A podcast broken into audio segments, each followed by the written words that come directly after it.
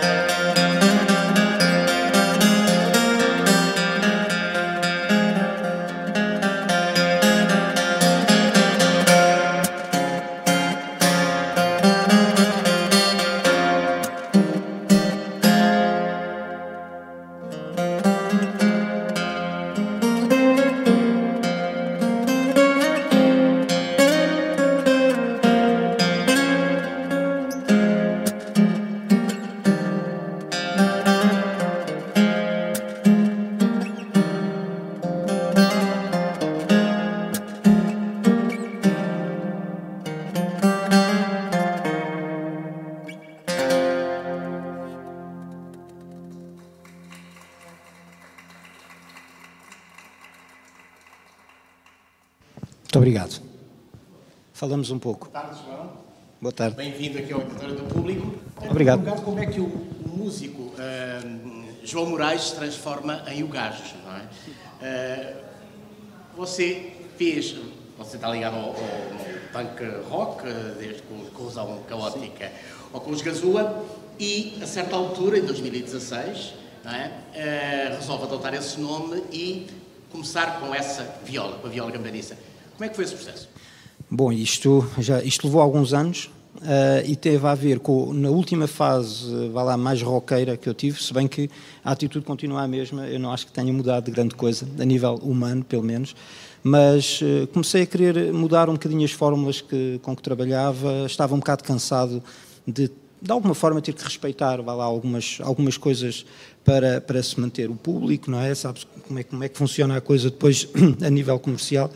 E, e, portanto comecei a ouvir outras coisas, comecei a ouvir world music, comecei a, a ficar curioso uh, como é que eu poderia ligar a música que faço à terra de onde cresci, de onde sou, não é? Porque a world music tem esta característica geográfica e, e, portanto comecei um bocadinho ali através de grupos que eu ia ouvindo que tocavam instrumentos tradicionais da sua zona, vá lá, lá do seu país eu comecei à procura do que é que poderia uh, encontrar em Portugal que fosse então uma forma de, de me expressar e que soasse vá lá, um bocadinho à, à minha raiz.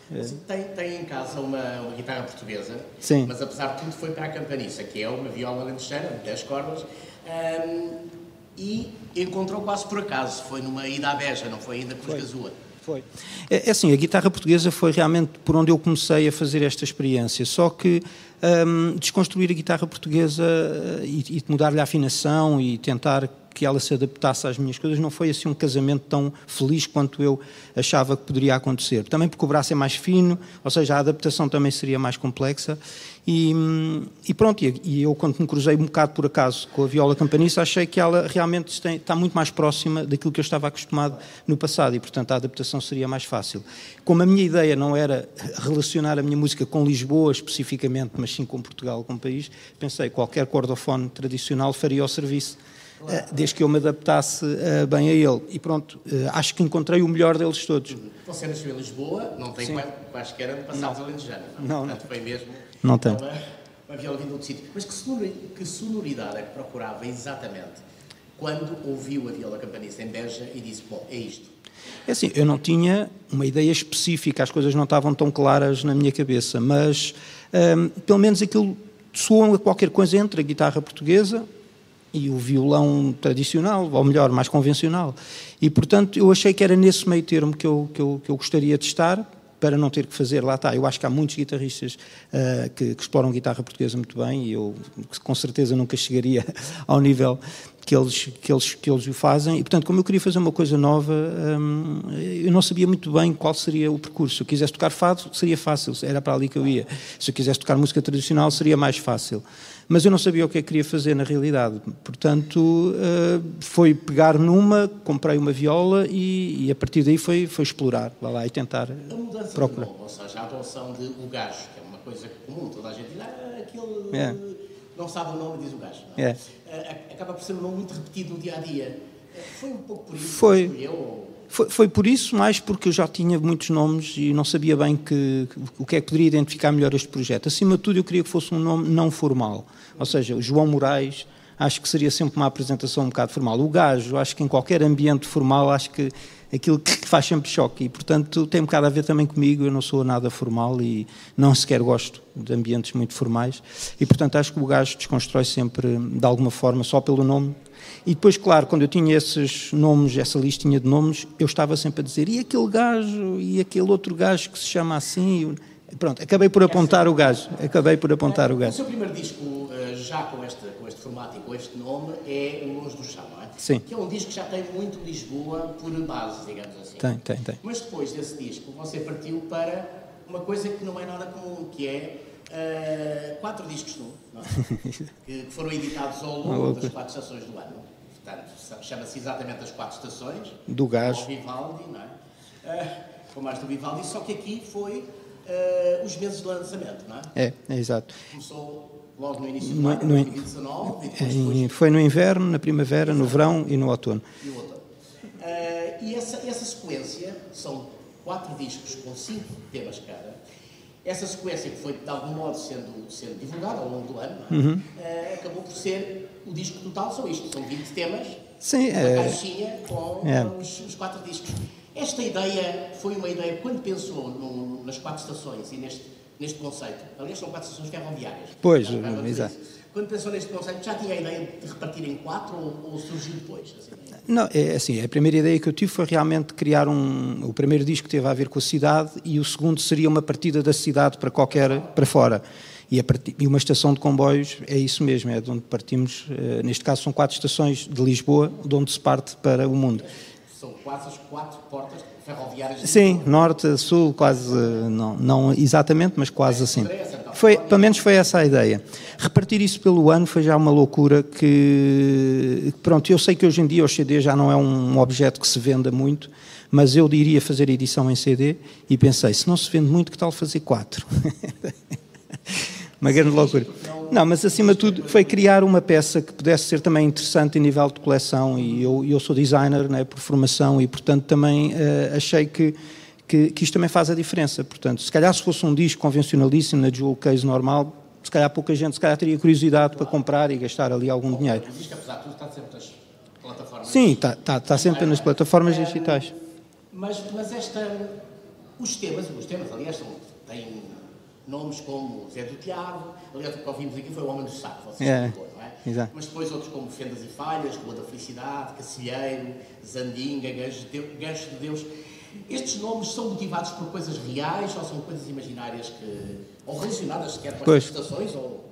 Não, é assim, to, todos os nomes têm uma história por trás. Eles não aparecem, quer dizer, é, é, assim mesmo de forma abstrata, acho que não me apareceu nome nenhum. Foram sempre inspirados em histórias que eu, que eu li, que eu ouvi, eu vou apontando à medida que vou conhecendo, com as leituras, com, lá, com situações do dia a dia. São coisas que, se calhar, por exemplo, no caso do Cacilheiro, é um barco que eu eh, regularmente utilizava para atravessar o rio e, como é um barco lento, eu achava que aquele momento era que era obrigado a estar lá, lento, nós temos na cidade, andamos sempre a correr, não é? E o Cacilheiro é lento, portanto eu gostei dessa quase que uh, luta contra o tempo. Cacilheiro aparece aqui em Santa Apolónia, quando nós associávamos mais ao Cais de Sodré, Pois, sim, mas não... Não, não, não. Isso é um pouco aleatório. É. É, relativamente às estações, era mais a simbologia da partida de, de Lisboa para o mundo. Você viaja muito Hoje em dia não, mas sim, parte da minha vida foi feita um bocadinho ali na, na pronto, idas para a escola, que eu morava na linha de Sintra também, e, e pronto. Suburbano. suburbano, sim, sim, sim. Não, não sou um viajante, não sou um viajante.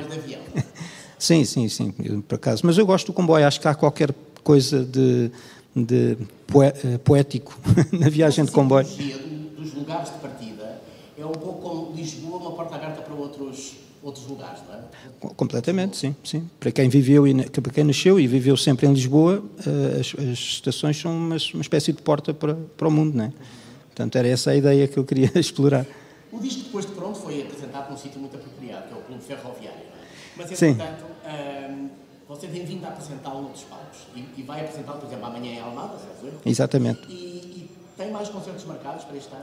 É assim, tenho umas, umas quantas coisas que, que, estão marcadas mais para a frente, mas que ainda estão pronto, naquela fase em que não, não dá para, para promover ainda alguns concertos. Eu para, amanhã vou estar no mercado das trocatas em Almada e sábado que vem uh, em Santo Estevão, em Tavira. Uhum. Portanto, estes são os concertos deste mês. O que vem para a frente uh, ainda está por. Uh, por sinalizar como confirmado. Nós estamos a, a vê-lo aqui com, só com, uma, com esta viola campaniça, mas uh, geralmente tem outros instrumentos à roda, não é?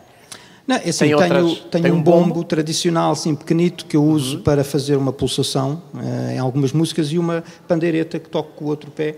Tudo o que está aqui tem que mexer para. Faz um pouco Como sou só um. é? É, a, banda, a banda são estes quatro elementos. Exato. Este, este, nas apresentações deste trabalho, de, das quatro estações, não é? Sim. Um, você mistura também temas do, do, disco anterior ou é só mesmo quatro estações e pronto? Não, eu apresento, dizer, nos concertos faço uma mistura, faço aquilo que, me, que achar que é mais adequado para o, para, o, para o sítio onde vou. Por exemplo, se vou fazer um concerto onde posso lá, ser mais enérgico, vou buscar as músicas que têm se calhar mais pulsação e algumas do primeiro disco que fazem todo o sentido, por isso não, não, não, não especifico só as claro, músicas claro. deste disco para apresentar isto. Ah, porque eu estou sempre a apresentar o projeto, o projeto ainda é relativamente recente, recente há muita claro. gente que não conhece ainda, portanto eu estou sempre a dar quase que o primeiro concerto para muita gente. Você, mais que uma entrevista, comparou a, a força que esta, que, que esta viola tem Sim. com a força que tem uma guitarra elétrica. Só que o som é muito amplificado e, portanto, o esforço é menor e o esforço aí é maior. Há um, é, há um empenho físico maior, não é? É, é, é, Como é que você lida fisicamente com essa com a viola? o melhor possível. o melhor possível, mas realmente em termos de intensidade, ao fim de uma hora eu estou muito mais uh, desgastado do que estaria uh, quando tocava coisas mais pesadas, vá lá, com a guitarra elétrica, porque realmente o som desta viola não se expande tanto, né? Claro, então claro, eu tenho claro. que estar sempre Exato, qualquer exato, momento aqui tem que ser feito com a intensidade certa para, uhum. para soar, né? enquanto com a outra é dar palhetadas e aquilo fica para ali a, claro. a ressoar. Exatamente. E... Você, você no, no gazu, nos Gazua uhum. cantava Sim. Uh, e tocava guitarra, guitarra elétrica. Um, aqui deixou de cantar mesmo? Foi uma opção? Um... Sim, e pelos vistos foi a melhor opção que tive. Portanto, transferiu a voz, calar a voz para as cordas, é isso? Sim, eu nunca fui um vocalista, não, não, não acho que seja uma pessoa com, com grandes capacidades vocais. A verdade é que no outro projeto foi um bocado por necessidade, não tanto por, uhum. por talento para, para aquilo. Foi ou, vocalista do grupo. Uh, acabei, acabei por ficar vocalista porque também escrevia muito, me escrevia muitas letras e pá, aquelas coisas que não se explicam mesmo, mas funcionou durante o tempo que tinha que funcionar. Mas eu nunca me senti naquele papel como, como um peixe em água, né? Nunca, não, achei sempre que era um bocado forçado. Tirou o lugar à voz. Sim, uh, sim. Depois de um projeto que é tão singular quanto este, o que é que tem em mente? Mais alguma coisa assim? Não sei, eu costumo dizer que, é, que, que, eu estou em constante metamorfose e nunca sei muito bem o que é que acontece daqui por algum tempo. Eu acho que isto vai dar ainda muito, muitos quilómetros para percorrer, porque hum, eu sinto que ainda estou no início, apesar de tudo, é o segundo claro. disco. Este ano eu queria explorar um bocadinho os convidados que participaram uh, neste trabalho e eu queria perceber até onde é que posso levar essa, essas colaborações. Foi o José Anjos na poesia, já agora, a Joana Guerra no, no violoncelo, o Carlos Barreto no contrabaixo e o Carlos Rotzen no piano. Exatamente. E acho que foram quatro casamentos muito, muito felizes, pelo menos da feedback que tenho tido e, eu também acho, obviamente. Uh, mas pronto, acho que isto é um. Esta viola realmente abriu umas portas para um novo mundo que está por explorar. Eu andei quase 30 anos na guitarra elétrica e agora espero ter pelo menos mais uns 30 a explorar na, esta. Na viola. Nesta viola, um, logo se vê. Começámos por ouvir O Homem do Saco, ouvimos também Cidade Oculta, Oculta em segundo, e agora vamos ouvir Varredor do, do, da estação, da última estação, Cais de Sodré. Muito obrigado por, okay. por, estar aqui, muito obrigado pela vossa muito obrigado presença também. e obrigado a todos os que estão também a assistir via Facebook. Até um próximo encontro aqui no Auditório do tá Público. Obrigado.